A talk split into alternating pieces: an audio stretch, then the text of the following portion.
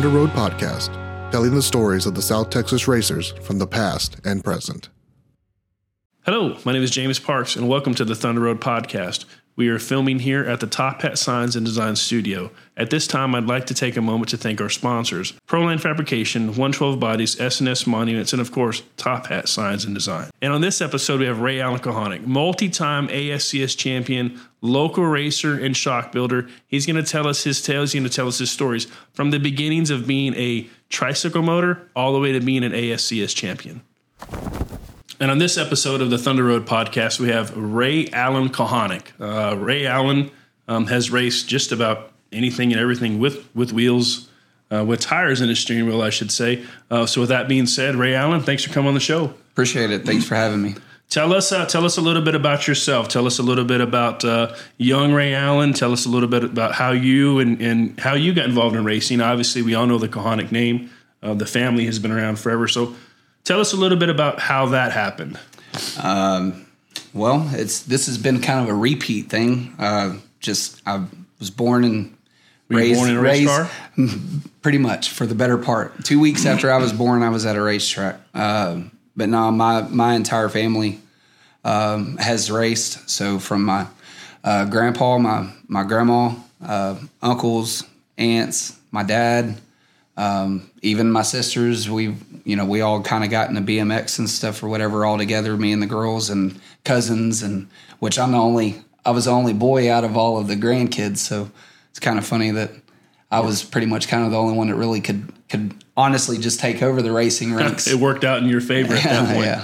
So tell us, uh, tell us about some of your early racing experiences. Obviously you didn't just jump into a race car. Um, I don't know where the, the power wheel situation was back then, but I heard there might have been some tricycle racing. Yeah, no, we didn't we didn't do the, the power wheel stuff back then. So I was, I guess, three three years old, and they had tricycle races every year at the Brazoria County Fair. And uh, anyhow, so uh, at the age of three, I won, I guess, considered my my first race. I won my first race on a tricycle. So you were the official tricycle motor. Yeah, I was the motor. Yeah. No, awesome. And then the following year or whatever, they actually they wouldn't even let me race in the tricycle deal. So you got kicked out of the tricycle I, I races. Tri- oh, one man. year is all I got. You were blackballed early. I was early. So yeah. At three or four, three to four years old, you were blackballed. Yeah. Oh, man, that's yeah. crazy.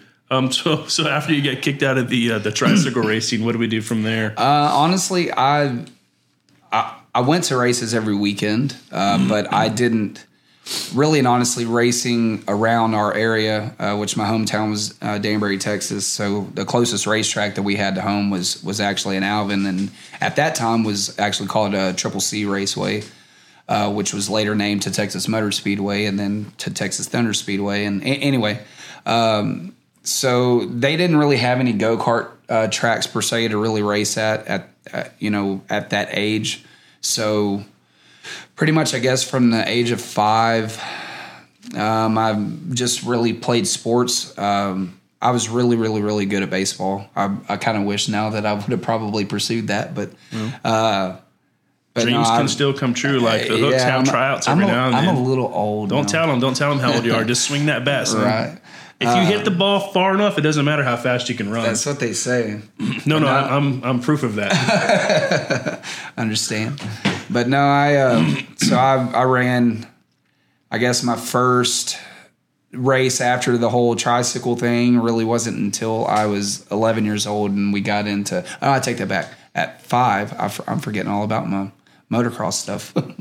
At five, I made my first race on a on a dirt bike. Won my first race on it. Really? Like, forgot about it. Like that. A one twenty-five or something? Uh, yeah, no. Uh, little fifty, uh, P W fifty. Uh, hey, a race C Cs. Is a race. Yeah. Dudley still rides a P W fifty today. Yeah. So. Yeah. No, we won uh, one first race. I, I can't believe I forgot about that. Uh, and yeah, where was this track at? In, that in, was actually, so I think it was called Rio Bravo, hmm. which was a track next door to Big H Speedway. Really? Okay. So, uh, and they ran, uh, they also ran what they called the National Modified Midget Association, yeah. which was the. My dad had the, one of those. Yeah, the two stroke mini sprints. Um, my Uncle David and I both raced on the same night, both won on the same night. Uh, so that was pretty, pretty cool. I only got to do that twice. That's cool. My, de- my mom didn't like it too much. No, she no. was she. Uh, you needed a cage. Yeah, cages, I cages a cage. Much. So you, uh, we're gonna we're gonna say you mastered the tricycles. You mastered the P W fifties. Yeah, and then uh, we we uh, decided that, we're gonna do something different. That went on hiatus. I went on the sports still, and then uh, got into B M X racing at at age eleven. Okay. Yeah. So we kind of bounced around doing that. I travel. I traveled all over uh, doing that. BMXing. B M X, yeah. Did you do like stunt bike stuff too, or uh, just no. BMXing? No. I was all I've always been really competitive just about racing, going fast, being the first you. one across the line. so so tell us about some of your B M X accomplishments. So, tell us some of the stuff there. Were you dominant in that as well?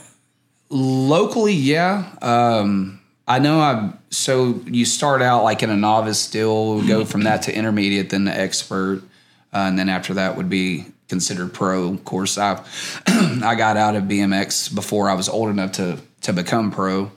Um, but I I mean I won a lot. I don't, I don't even remember. I how sponsored many B M X. A, I sponsored a little girl one time that raced like B M X bikes but didn't have pedals. Mm-hmm. They called them gliders or something. Yeah, yeah. It was, it was the coolest thing I ever saw. They were little kids. They were just rolling down these hills. Not a not a pedal one. I thought yeah. that was pretty cool. Actually, I I uh, they had a big uh, like double points two day weekend B M X race here in Corpus Christi that I came down here and actually won. No, there's a lot of B M X racers in Corpus, actually. Uh, the Heinemans, uh, the uh, Mrazics, uh, there's a lot of B M X racing here. This uh, this town is the first town that really, really, really chopped my last name up the worst. Really? How'd they say it? Can't even say it that B- bad. It, it was Kubanek. Well, that's close. Where in the hell is there a B in my name? We make things up as we go. It's Corpus Christi. All right, so now we've done our B M X stuff. We we got our last name chopped up, and then we're uh, we're then where are we at? We're uh, racing cars. We're going back to sports. No, we I well, I mean, I say doing sports basically all the way uh, through through high school. I bet I got into racing cars, and uh, I guess I made my first laps in a car in ninety-six. Um, I ran, I think, like a handful of races in a Ford Pinto car that my uncle had built. Um, well, and let's call him Uncle David. Uh, yeah, he is he is his he, own guy. Let's let's give him his props. one hundred percent his own person for sure. I talked to him this morning. Did by you? the way, no, he was. It was he comical. Was a, he was a handful. Yeah. So anyway, he had he had put that car together. I ran, like I said, a handful of races there, and then um, in ninety-seven and ninety-eight. Um, My dad had built a, a Toyota Celica that I ran all year in ninety-seven and ninety-eight. One, I don't know, I don't remember exactly, but I guess between the two years, it was like twenty-something. That was at Triple C? Is that-, that was actually at the time that the track was named Texas Thunder by that time. Okay, but same facility. Same facility, somewhat. Yeah. Okay. Yeah. Um, so we did what we're going to call the mini stocks now. Obviously, that class has progressed and become front runners and stuff, but those were mini stocks yeah. from what I can remember. Uh, a good friend of mine, Robbie Daniels, raced a Toyota Celica. Those cars were pretty quick uh, on the dirt, and I know they ran a lot of that stuff on the asphalt too. So um, you were racing kind of around your local area. You were pretty much dominant in that area. I assume that there was other rides available, maybe some some full-size fender cars, maybe some open-wheel stuff. Like, how did that transition for for for young Ray the Kid to actually become Ray Allen? Uh, so I guess my first my first car owner that gave me a shot at something uh, was at the end of ninety-eight. He had a stock car. Um, and, of course, at that time in the Houston area, I guess the biggest claimed race, you know, to, to go to was the Texas Grand. Mm-hmm. So my first Texas Grand that I attended was in nineteen ninety-eight in a big body, long wheelbase Monte Carlo against Camaros and And, uh, Never been of one hundred twelve inches on the wheelbase. one hundred thirteen, let's well, get it right. Go. So uh, anyhow, we uh, we ended up going and actually running really well uh, at that race, it, you know, considering the, the circumstances. And um, from that led to a, a street stock ride for the following year. And uh, we ended up winning, I think, like eleven features and Rookie of the Year, which I didn't even get to start racing that year until like April or May. Hmm. So you really um, just kind of took to it. It came uh, naturally yeah, to you. First night in the car I won. Uh, and whose car was that? Uh, the guy's name was Gary Pogue. Uh, is he still around? He is. Uh, he's health-wise or whatever is going going downhill a little bit. Um, kind of, uh, I I don't know if it's dementia or yeah. or but uh, anyhow, uh, those things kind of take over. But uh, like I was telling uh, the in, in talking about in the interview earlier, like in my eyes, anybody that's ever been a sponsor will always be a sponsor because they helped you uh, along the lines, yeah, and car absolutely. owners and that kind of stuff too. So, yeah. uh, so you did that kind of you did that kind of racing, full body stuff. Um, and I'm assuming at this point you're still staying in the Houston area. We were racing at by that time uh, Alvin had closed down, so we okay. were racing at one oh five Speedway, I guess on mo- mm-hmm. most Saturday nights, yeah. uh, and then of course off weekends we would go to. Uh, go to Battleground, go to uh, Beaumont, over to Golden Triangle, which at that time was Speedway ninety. Um, then, of course, Houston Raceway Park got built. Um, I guess it was around two thousand. And uh, so we, we ran out there. Uh, me and that car owner uh, ended up splitting ways. Um, and I ended up uh, becoming friends, or, or my grandparents actually became friends with Uh, Mark Brown, which was Chris Brown's or is Chris Brown's dad, and uh, anyhow they uh, became friends, and he became a fan or whatever. I, you know, I was still a young kid at the time. And how old were you, Riley? uh, that I was seventeen. Okay, and uh, so actually for my eighteenth, I ended up he he ended up buying a car for me because that car owner. When you say a got, car, what kind of car? A uh, street stock. Street, no, street stock. stock yeah. All right. And then actually, like two months later, was my eighteenth birthday, and he had bought a modified for my eighteenth birthday, so that's when I made. Not a f- bad present. No, not it was a bad awesome. present at all. Pretty good. You mentioned somebody in your little story there. You mentioned your grandma. Yeah. Um, I had the privilege of getting to meet your grandma at Gulf Coast Speedway. Um, I guess in in our debut of our mini sprint, but um, I had the opportunity to meet her, and man, she was she was really neat in in in in my aspect of getting of hearing her telling the stories, hearing her telling um, basically the tales of of what was Ray Allen.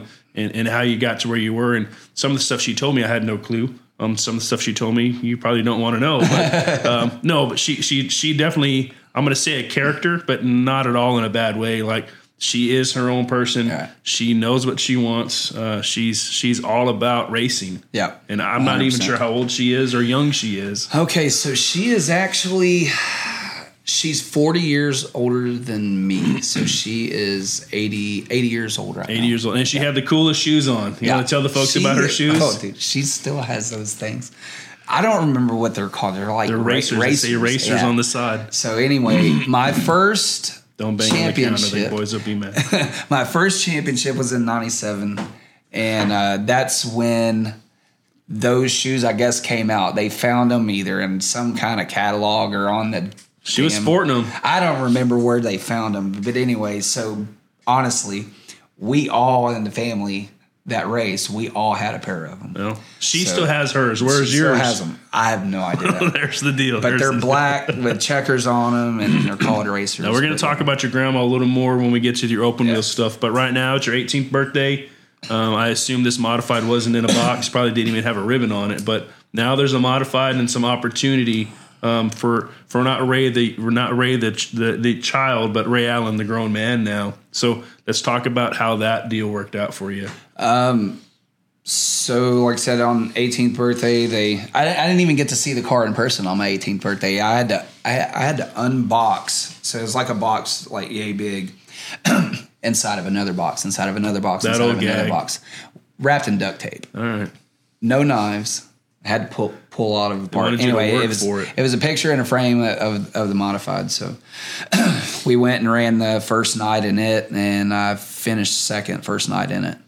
Um, and, and then where course, did you run that at?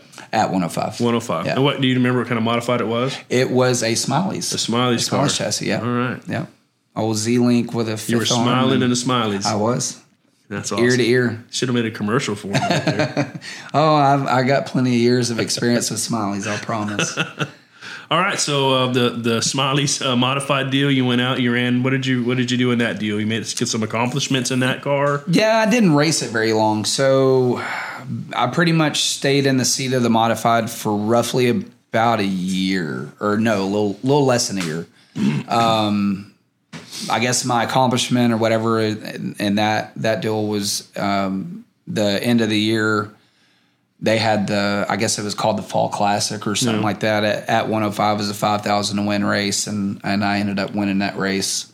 Um, and that was, you know, outrunning the likes of Howard Willis and Robbie Starnes and Big and, names, uh, big names in that area. Yeah, and absolutely. Also big names in, in Texas, but yeah. in that area, those names were pretty staunch. Like those were the guys to beat. It was it was a pretty tough fought race or whatever. What do they win. think about this young kid that was once just a tricycle, a tricycle motor uh, coming up there and, and, and kind of making them work I, a little harder? At that time, I I mean, I had the name just because of my last name and because of my grandparents and the rest of my family, yeah. um, but I hadn't really.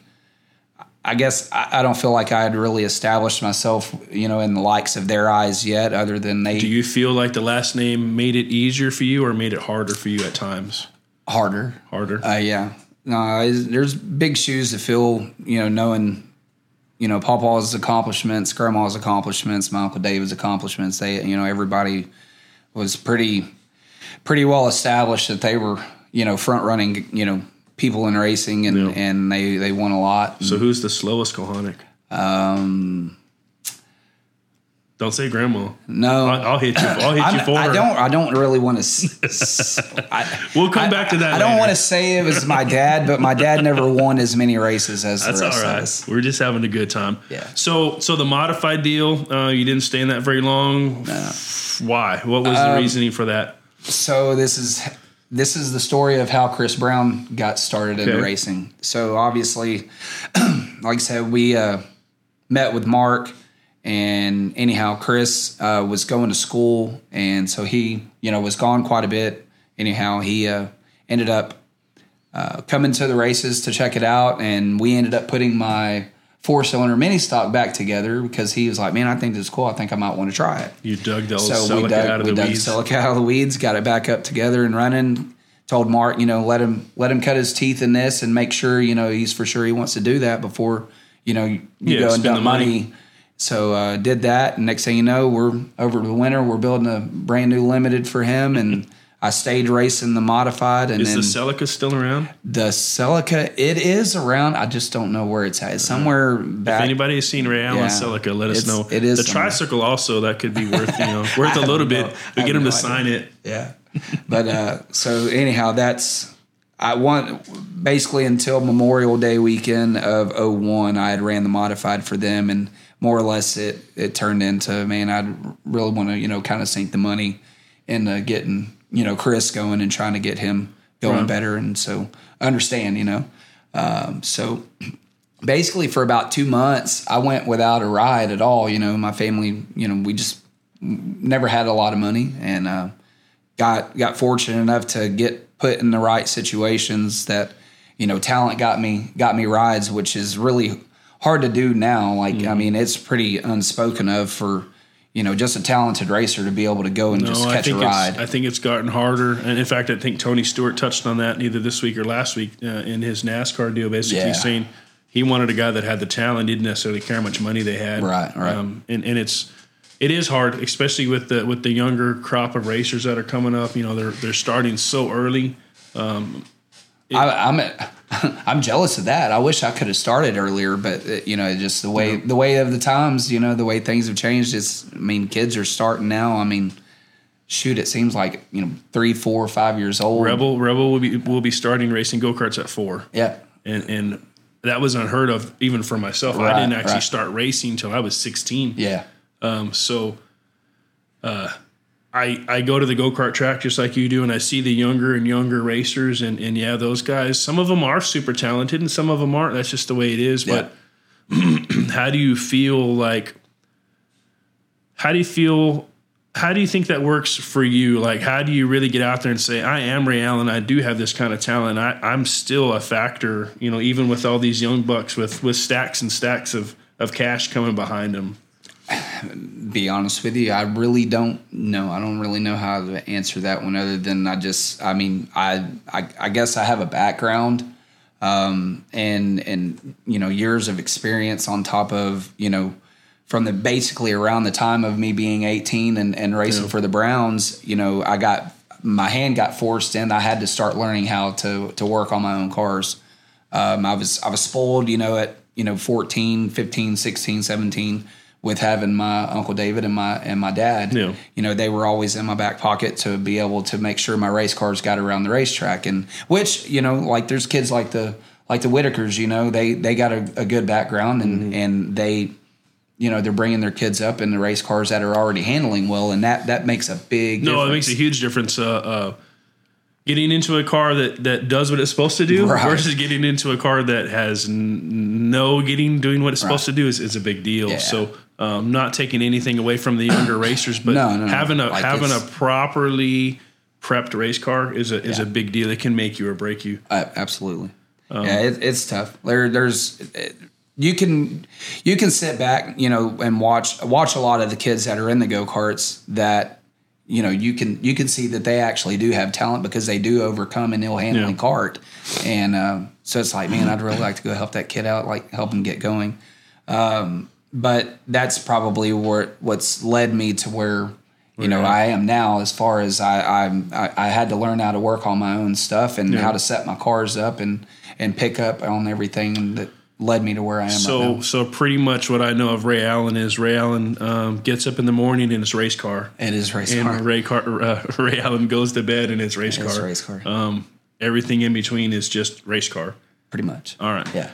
So let's go back. So you, you did your, your I'm going to call it a stint. You did your stint with the, with the Browns, racing for them, and mm-hmm. then obviously their their situation changed. Um, you sat out a little bit, and then uh, what happened at that point? Something had to get you. Something had to get you back into the race cars because the tricycles were out. So, my lifelong dream from the time I was a little kid was always I always wanted to race sprint cars. That was just always what I wanted to do. I always I just was fascinated with them, and just because you saw them in the Houston area, and you're yeah, like, that's what we got to do. My Uncle David raced sprint cars and stuff with the Texas Super Sprinters uh, when I was a little kid, and I just I always enjoyed it. Um, So the two month stretch that I went without a ride, um, my my dad was racing a limited modified um, for a man named Jerry Jackson, and he had an A C business.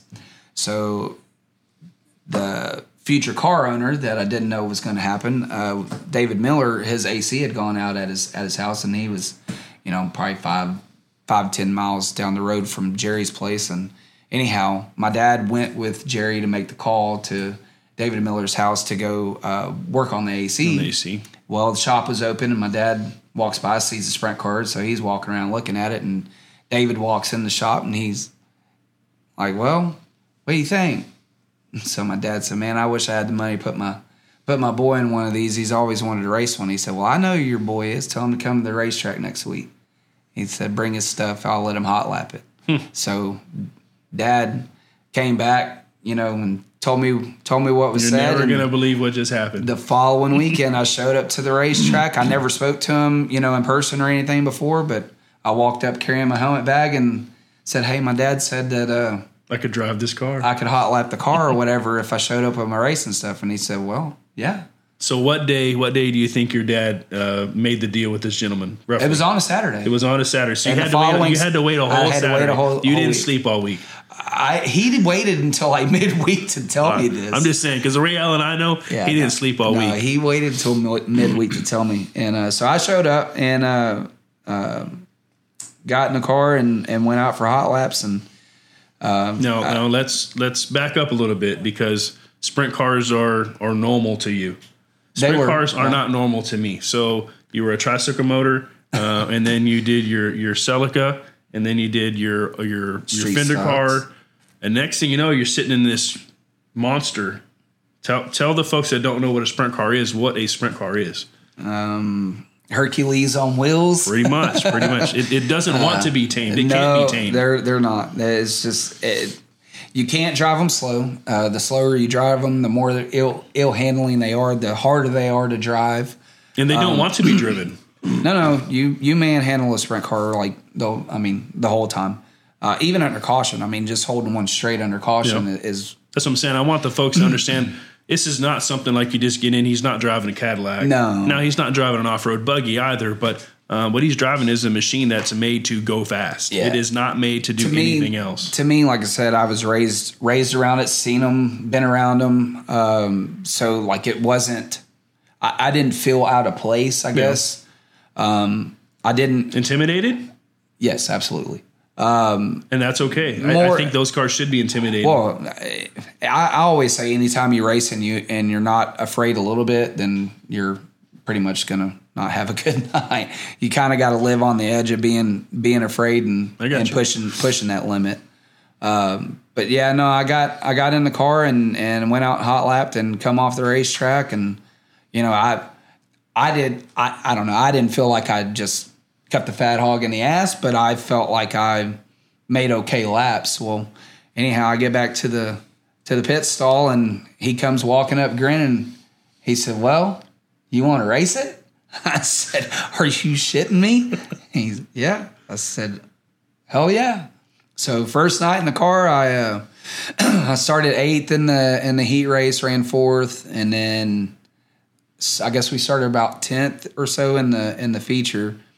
And of course, I ain't been in anything that's just gone that fast. These are three sixties. It was a three. It was a three sixty motor uh, on carburetor. Okay. So methanol. Uh, it was, I guess, the kind of the ending of the Uh, Texas Super Sprinter deal. They okay. they kind of transitioned from what they had used to be to the full size wings, full size wheels, and then up to a three sixty cubic inch motor. But still a, a powerful machine. Still, yes, yeah. Absolutely. Yeah, it was about probably about six hundred horses or so in those. So you raced that around the Houston area as well, stayed local a little I, bit. I did. Um, so I ran. They only or David only let me run uh, four races. Because uh, he had already he had a plan, I guess, in, in mind that I wasn't aware of at the time. But they they had a rule: as long as you ran no more than four races, then you could compete for Rookie of the Year. Hmm. So basically, I he had got, already planned that out for he, you. Yeah, I had no idea. So I ran my four races. Uh, first night in the car, I like I said, went eight to fourth in the heat, and didn't realize like how fast these things really were. And anyhow, I I clipped an infield tire. Knocked front end out of it, which I thought I just demolished the race car. Was it and, hard to steer? Uh, yeah, you can't help it. So actually all it was was a couple of radius rods, and it was just back together. And so anyways, I thought I tore the race car up really bad, and it was no big deal. Uh, but anyhow, the following week we went to uh, uh, to Gator over in Willis, and we ended up leading three quarters of the race. I got past like two or three laps hmm. ago, ended up running second. I uh, ran second one more time, and then had a fourth also. And he's like, "All right, we're we're we're done." And I was like, "What?" So I'm just getting the hang of this. Yeah. So anyhow, he had, that's when he told me, he's like, "I want you to come race for me full time next year." And I was like, "Oh, okay." So his plan was he wanted me to go out the following year and compete for a championship and win Rookie of the Year. Um, when you say compete, compete locally, or so we ran. Uh, then we were running uh, one oh five Speedway at Cleveland, uh, Gator Speedway, uh, and then Speedway ninety, which was Golden Triangle uh, in Beaumont. All right, so you guys traveled around. You did that. Did you end up winning the championship that next year? The following year, I did end you up did. winning the championship. We won, I think, somewhere eleven, thirteen features. Um, championship there. Uh, at Gator, and then championship over at uh, one oh five as well. So, so two championships. It, y'all they did track championships. Y'all run. Y'all ran like Fridays and Saturdays. I'm assuming that and alter, alternating alternating weekends. weekends. Okay. So after you did that, you kind of dominated in the sprint car deal. Obviously, you transitioned into some. I'm going to say faster sprint cars for maybe not yeah. having uh, the correct terminology, but tell us a little bit about that transition. So I guess, yeah, it was oh two, my first and my rookie year. Uh, oh three, we did one more year with the carbureted three sixty deal. I won three championships uh, or track championships that following year. Uh, I think thirteen, fourteen features, somewhere around there. And then in two thousand four uh, was our first year, rookie year with uh, A S C S uh series, Gulf South Region series. So the A S C S is a traveling series? That was a traveling three sixty series. Sprints, four tens? What three sixty. three sixties, mm-hmm. Okay. And these are full-blown sprint cars for, yeah. for the area. This yeah. is, These are these are racing machines. Yes, sir. Most of these aren't just out of somebody's backyard. They're they're solid no, it was machines. A, it was it pretty much found out real quick once we got into the A S C S ranks, like how much of a job this actually was. Yeah. You know, racing on a on a local Saturday night and, and working a job, you know, you...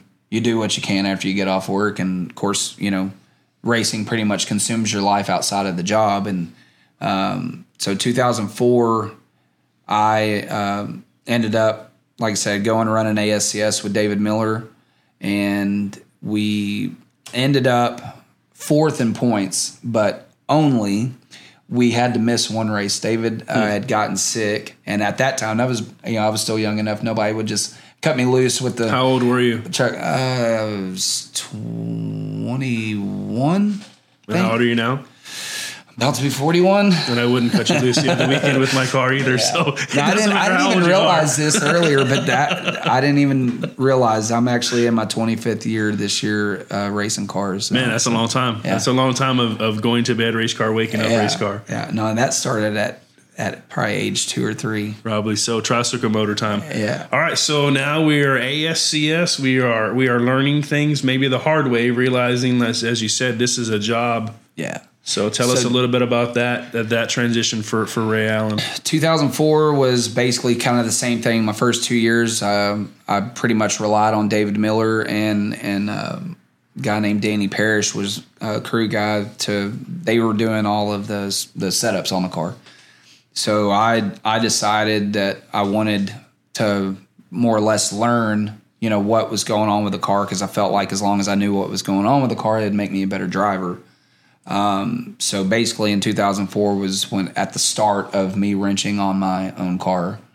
Uh, so we ended up, uh, running, like I said, all of two thousand four, ended up fourth in points, most improved driver of the year. Um, one, one feature win, um, as far as with the A S C S cars. And then we had another local feature win that they just ran. They ended up pulling like, um, a race for, uh, Gator, that they just pulled a bunch of A S C S cars because there was an off weekend type deal, and they just threw a race together, and we ended up winning that winning one. that one.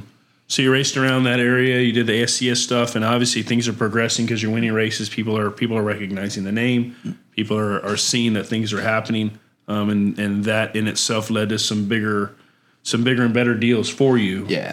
So pretty much at the end of two thousand four, David had told me, he was like, "Man, I."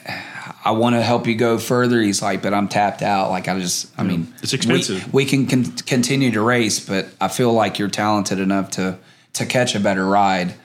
And, um, so he was like, you know, kind of explore around, see if you, you can put some feelers out and, and land a ride. If not, then, you know, let me know. No harm, no foul. If you yeah, can do no, better, go there on. Was, there was absolutely no And that no was, that was nice of him to tell you that. Right, right. So I ended up, uh, pursuing, uh, Marvin Pearson. And just because I knew I knew of his equipment that he had, and I was like, "Man, I feel like if I get get a shot in, in a top quality car, you know, not knocking what me and, and Miller had together then, it was just we That's were on had. a budget, yeah. Um, and we we did accomplish a lot together in that year. We ran some national races, even ran a couple of top fives and national shows with our wet sumped A S C S motor, and so I, I, I'm I'm proud of my rookie year with you that. You basically but, took a knife to a gunfight. Uh, we did a lot. Um, but in two thousand five, I ended up landing a ride with Marvin, and I made a promise to him at the at the beginning of the year that if he gave me a shot, I said, "I'll win you five, at least five features in, in the A S C S championship." And he said, "That's a pretty big lot to fill." And I said, I think I think with the equipment you have, and I, I think I think did I can you, get it did done. Did you accomplish it? I did. one hundred percent. You were a man of I your got, word. I got five feature wins and a championship. Exactly five. Exactly five. You were like, "I got to win this one because this, this is done." Yeah, I got five. So what year was that? What year was that you started uh, driving for him? Uh, that was in two thousand five. two thousand five. It, it was okay. a it was a one year deal. Um, just kind of this scenario of I was wanting to race a lot, and and the guys that I was racing for really, you know, um, didn't have the funds or means to. to really travel and race as much as I was trying to. Yeah. Um, so like you had to I said, find different I was, opportunities. I was trying to point. trying to become a full time racer, and and um, so kind of in between, I, I had a few jobs here and there working. I worked for a machine shop, you know, doing some motor stuff. I I mean, worked for a tree a tree company cutting trees.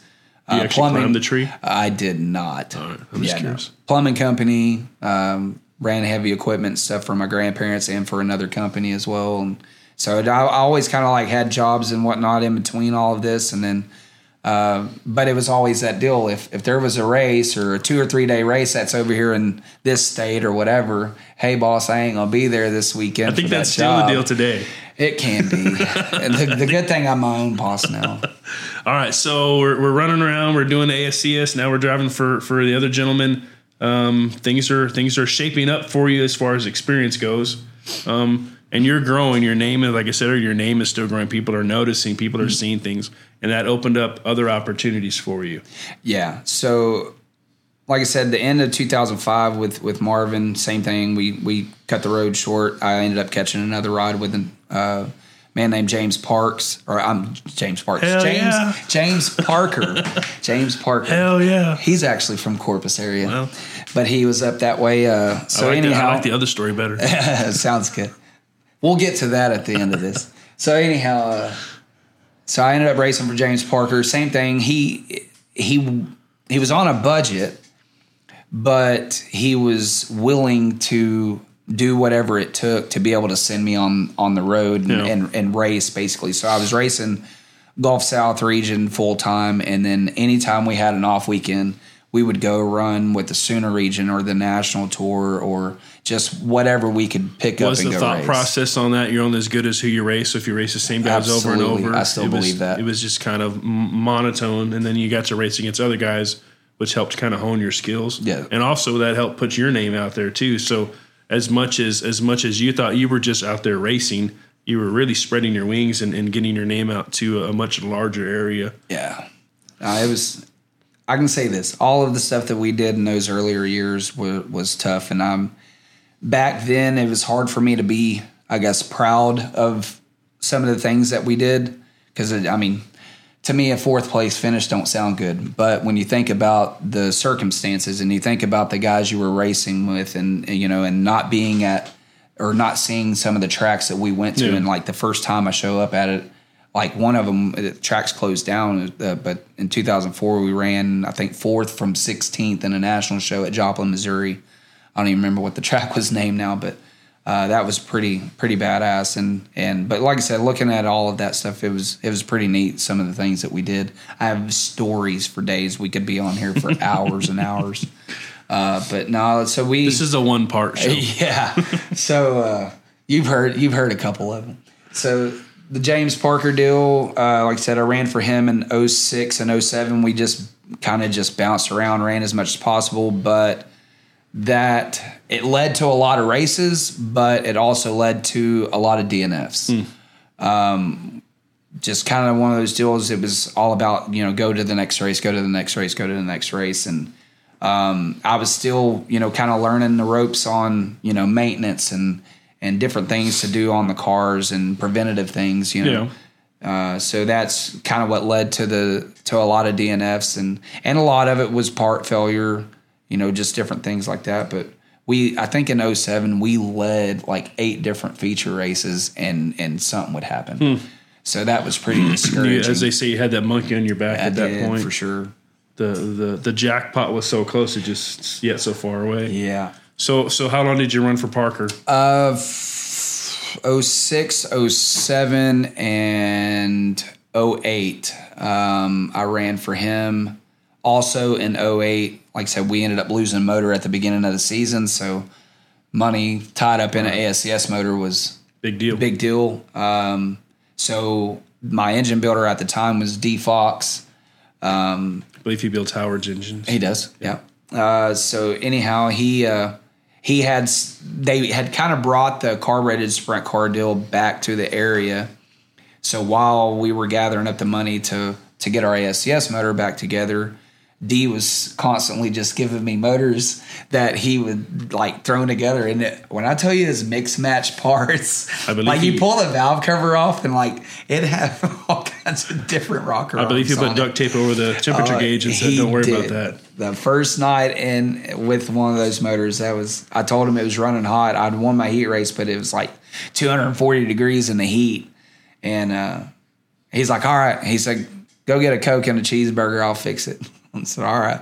So been watching races. I come back to the car. I'm getting my helmet and stuff.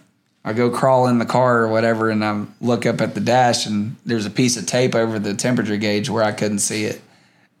D's standing there, and he's laughing. I said, D, what the hell is that? He said, I fixed your temperature problem. Run that bitch till she blows. I said, all right. Well, we ended up winning it and literally pulled up on the slab after winning the race. Blew the top of the radiator off mm-hmm. on the slab. So you won. It's all that mattered. You won. won. So the A S C S, obviously, you had some some uh, heavy hitters in that deal. Uh, you were racing against what I'm going to consider in our area full-blown race teams uh, for yeah. the most part.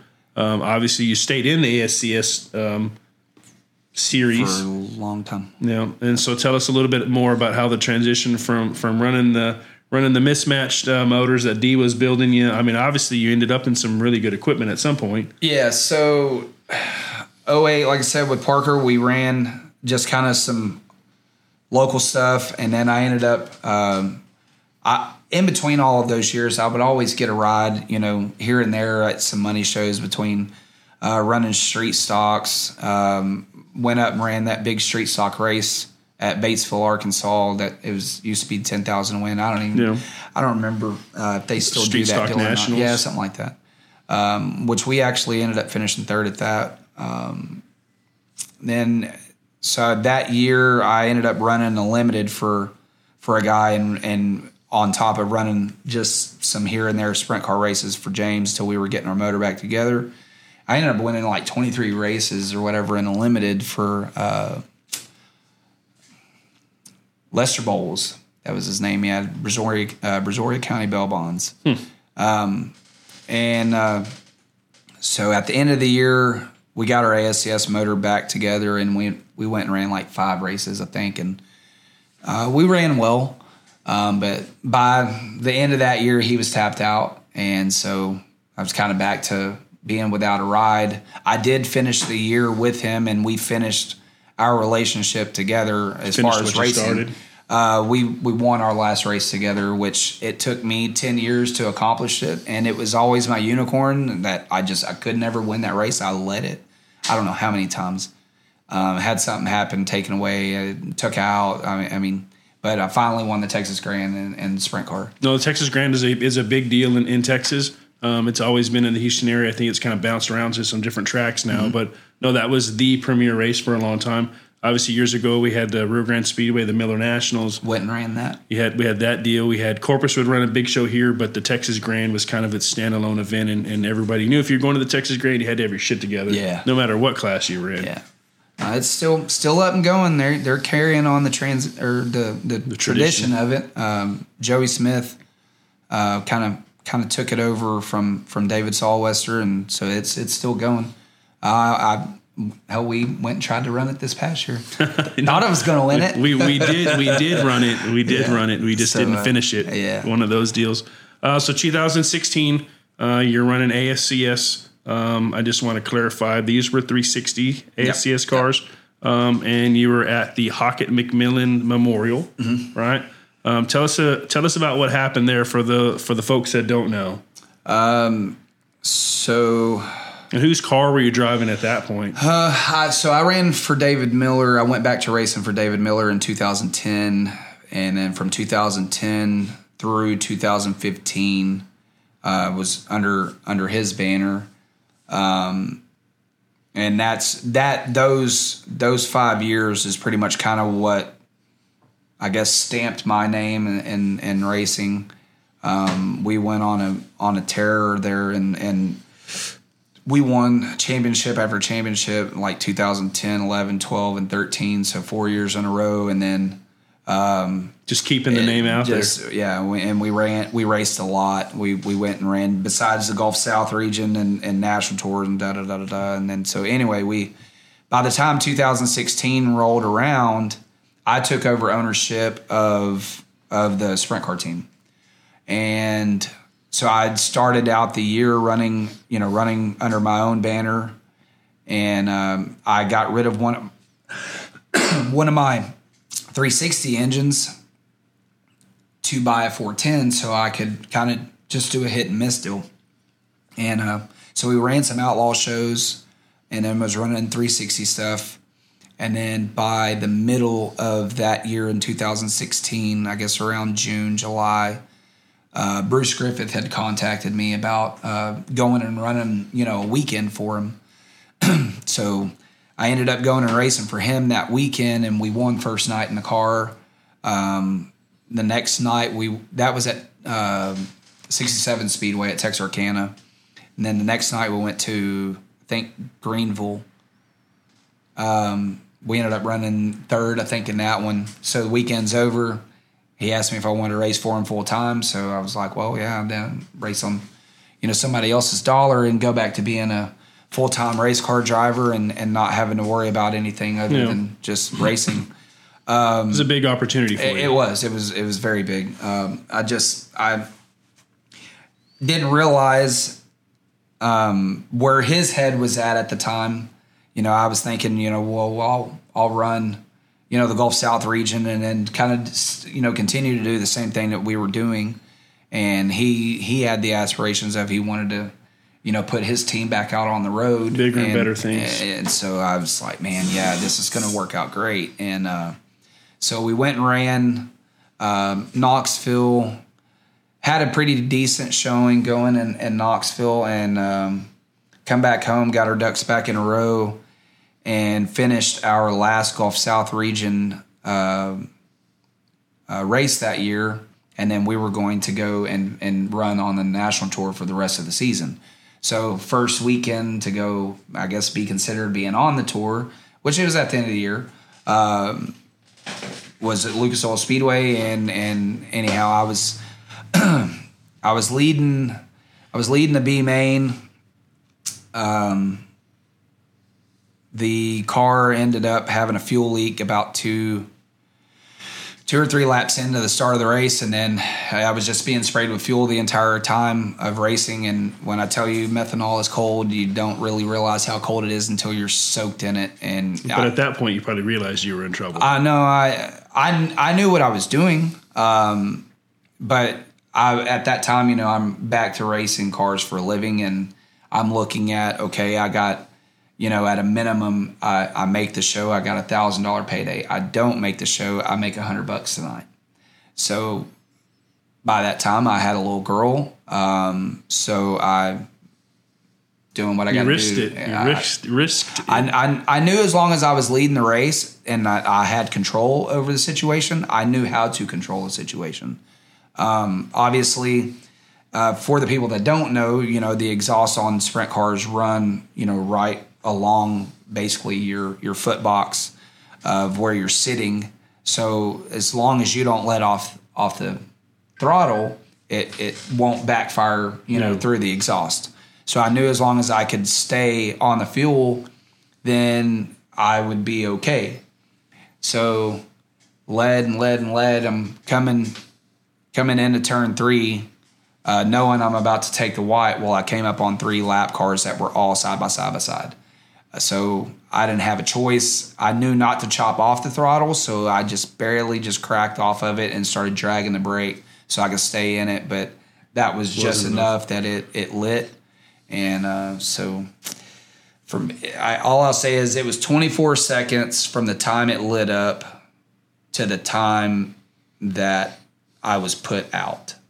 So that was from the time it lit up. I was, you know, still obviously going on the track, got the car stopped, got unbuckled, got out, was rolling on the ground, and the fire crew was already on me. So safety crew did their job, got you put out. Man, I thank God still today that I was at that facility when that accident happened, and, and that's something that is it's sad to say.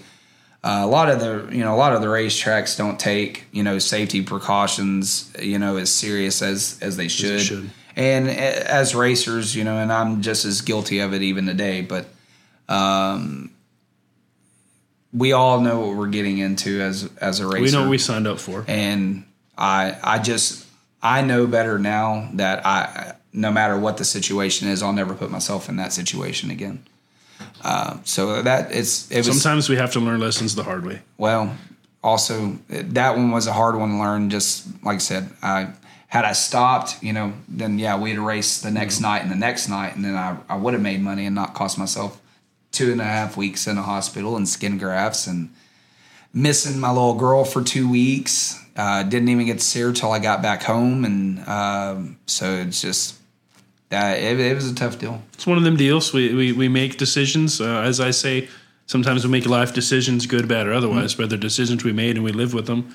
And we learn from them. Uh, not, you can't always just beat yourself up about them. At, at the same time, it, it matured you a little bit, whether you realize it or not. You know, the decision you made to stay in the gas, as we say, yeah. um, all that stuff ha- has matured you to today. So obviously you had some time for healing. Uh, you had some time just to basically get Ray Allen back together. Um, what happened after after that deal? After your transition of the healing, after your transition of getting to the point where you're like, yeah, I can go back and do this. Did you say, I'm coming back with a vengeance? Did you say, I'm just going to come back and make laps? Like, where no, did we I, go from there? I was... I was chasing that dream, you know. I had I had the opportunity to go on the national tour. Um, so while I was laying there in the hospital and whatnot, I was asking the doctors, you know, hey, you know, how long is it going to take me to get back in a car? And uh, the prediction of how long it was going to be was going to be probably March to April of the following year. Um, I, I didn't understand. I was like, why? You know, why will it take so long to heal? And uh, the reason why it was predicted that way is because most, honestly, most patients don't follow the regiment of yeah. what needs to be done to heal properly and in a timely manner. And so I asked them, I was like, man, what what do I got to do to speed this process up? And they're like, you're literally going to have to stay at home, stay inside, don't get out, and literally take a bath every day. So done. I. It's what I did. Tuesday. This is what we're doing. That's what I did. as, as miserable as it was, uh, that's what I did. And the prediction was March or April of the following year. And come that November, um, you're ready to race. I was ready to race, and I showed back up at my doctor's appointment. And he said I was clear. I literally left the doctor's office, went straight to a racetrack, uh, knowing that it was a good chance that I might have a shot at being able to race. So uh, Randy Allen and I had already kind of been conversating about me possibly being able to race. We didn't have anything else to do, so I'm sure you talked race car. Yeah, I had already been over at the shop getting the car ready to go, and I was like, look, if I can't race, you're going to race. So um, anyhow, I I showed up to the track, said I'm clear, here's my papers, got in the race car, and uh, it was a little rocky um, getting, getting back in that night uh, and going through all the qualifying purposes of the Texas Grand.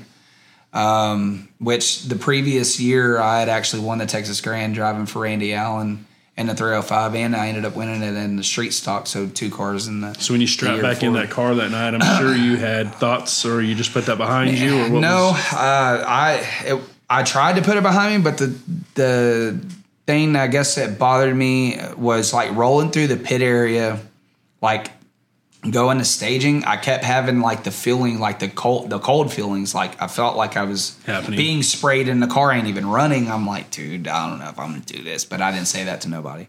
So, but as soon as we got on the track, flipped the switch on, it was like just bing, it was gone. Um, just like riding a bike. It was. Uh, ended up, like I said, we ended up winning the Texas Grand. My first first time back in a back in a car after the accident. Um, so not only did you just come here and move here, you came here and you actually, uh, doing your deal, you're doing your, your shock business, your, uh, your Ray Allen Kulhanek, your R A K, uh, consulting and shocks. Uh, so tell us a little bit about that. Tell us a little bit about the transition and getting used to the Corpus area uh, and some of the stuff that you have going on here. You know, it, it's, was one of those deals of, I was trying to figure out really like, you know, what, What do I want to do in my life that I don't feel like I just want to shoot myself when I wake up to go to work every day? Um, and I've been around racing my whole entire life. I've never really, I've had a lot of jobs and I'm capable of doing a lot of things, but I just like. It wasn't what you wanted to do. Yeah. I, being around racing has always been in my heart. Um, and so I wanted to, I wanted to be able to start my own business and not work for the man, you know? So I, I started a shock business. I don't, I don't take it personally. It's okay. Um, I just kind of wanted to do, do my own deal and, and help, you know, a lot of the racers and stuff out with the knowledge that I've gained over the years. And, you know, I don't, I don't go out claiming to be the end all be all to, to racing or anything like that, I, or that I know more than anybody else. It's just, uh, I feel like I have knowledge to spread and to help some of the younger, younger guys coming up, or even guys that, you know, have been doing well, but are in a, in a rut, you know, yeah. I, I just, I guess I've always been pretty, pretty decent at understanding the cars and, and what to do to a car, you know, when guys can communicate on trying to make it do this or that. So that's pretty much kind of why I started, started the shock business and just enjoying working with guys. I was on the phone for about three hours with customers a day. So tell us, uh, tell us about Grandma. Tell us what happened with the, with the infamous, uh, Kulhanek family uh, reunion on the racetrack. So, um, back to the Jerry Jackson duel. Um, Don't be bashful. She's he, gonna listen. Oh, she'll she'll probably have another thing to say about it too. Um, so this was in two thousand. Um, it was, like I said, the first year that the limited modified class had started. So um, Jerry Jackson had he had ended up with two or had two uh, limiteds built, and and uh, so anyhow he had. Uh, Grandma drive one, and I was driving the other one, uh, basically for for a night anyway. Uh, that was at the time I was racing for the Browns, running the modified in the street stock, and so anyhow, uh, like I said, something something happened in the heat race to my car. I don't remember if it was a flat or something broke, um, but so I was going to have to start in the back of my heat. Grandma ended up running well enough in hers that she started on the front two rows. And so anyhow, uh, she's she's running second, and um, I finally get up to third and get behind her. And so I start kind of dicing around, you know, poking my nose in places or whatever with her, and realize, like, I can't get by.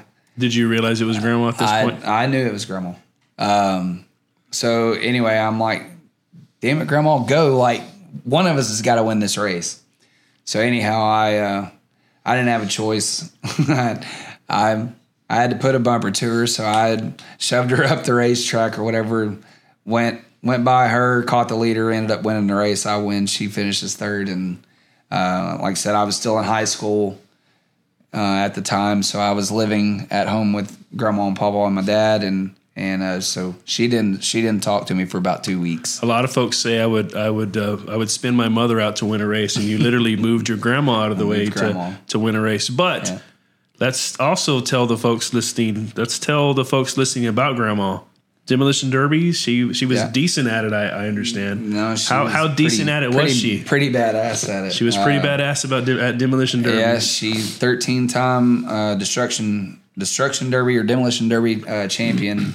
Uh, in the Astrodome, and uh, like I said, back back at that time, uh, you know, figure eight racing and, and destruction derby stuff like that was was a pretty big deal on, on top of, you know, racing in general. Um, but so they had like a world championship um, that was held in New York, and I don't remember what town in New York they went to, but um, so anyhow, I I don't remember if it was Maryland or Playland Park uh, sent Pawpaw on behalf of, of them as a figure eight champion. And then the Astrodome sent my grandma as the Destruction Derby champion. Um, so which back at this time, we, we actually talked about this the last time we went to race in Alvin. Grandma was telling me that, you know, whatever track it was, Playland or, or uh, long story, they, they basically both got five hundred dollars a piece sponsor money to go to New York on. Just to show up. I told up. my grandma, I said, how in the hell did y'all go to New York on five hundred bucks? Well, when you think about the timing, you know, yeah. the cost of it, that was actually five hundred dollars. It was a big sponsor back then. So they went up there and, and did their deal. I don't I don't remember exactly what the results were. Um, it was I think fact- I think Grandma ended up like second or third in, in the demolition derby, but I don't remember what happened with Pawpaw's race. Yeah. No, just the fact that she got to go and participate in that was yeah. was probably really exciting to her. Yeah. Uh, I did get to speak with her a little bit at Gulf Coast. Uh, she has a ton of stories, and one day I hope to be able to talk to her on this show. She has a different aspect and a different attitude of the racing because of how she kind of grew up in the racing and some of, some of the stuff that she did. Mm-hmm. So. Uh, I, I, I truly feel blessed that I at least got to talk to her uh, and, and understand that, man, she really does have some pretty neat stories. Yeah. Well, Ray, we're glad you can come on the show today. Uh, I do have one question for you, the Thunder Road podcast question. You don't have to study for this or anything like that. But uh, today, the question for the Thunder Road podcast is trophy girls or no trophy girls? Trophy Which do you girls. prefer? All trophy day, girls all day. Day. They, that's, that's a long-lost art that is just disappeared. I kind of miss it myself. Uh You'd be surprised. I will say our, you know, most most girlfriends, wives, mamas, whatever, they don't like it. But, man, it's that's just a lost art. And, and bring the bikinis back. We ain't, we don't give a damn about it. What we really care about is the trophy and the checks anyways. But it's They're just, just in the way, but at least they're there. It's something along that line. Well, Ray, thanks for coming on. Thanks for uh, making a presence on the Thunder Road podcast. I appreciate it. Thanks for having me. And as the checkered flag flies in this episode, I'd like to take the time to thank Ray Allen Kulhanek for coming on the show and telling us his stories. Also, our sponsors. We could not do this without them. one twelve Bodies, ProLine Fabrication, Top Hat Signs and Designs, and, of course, S and S Monuments.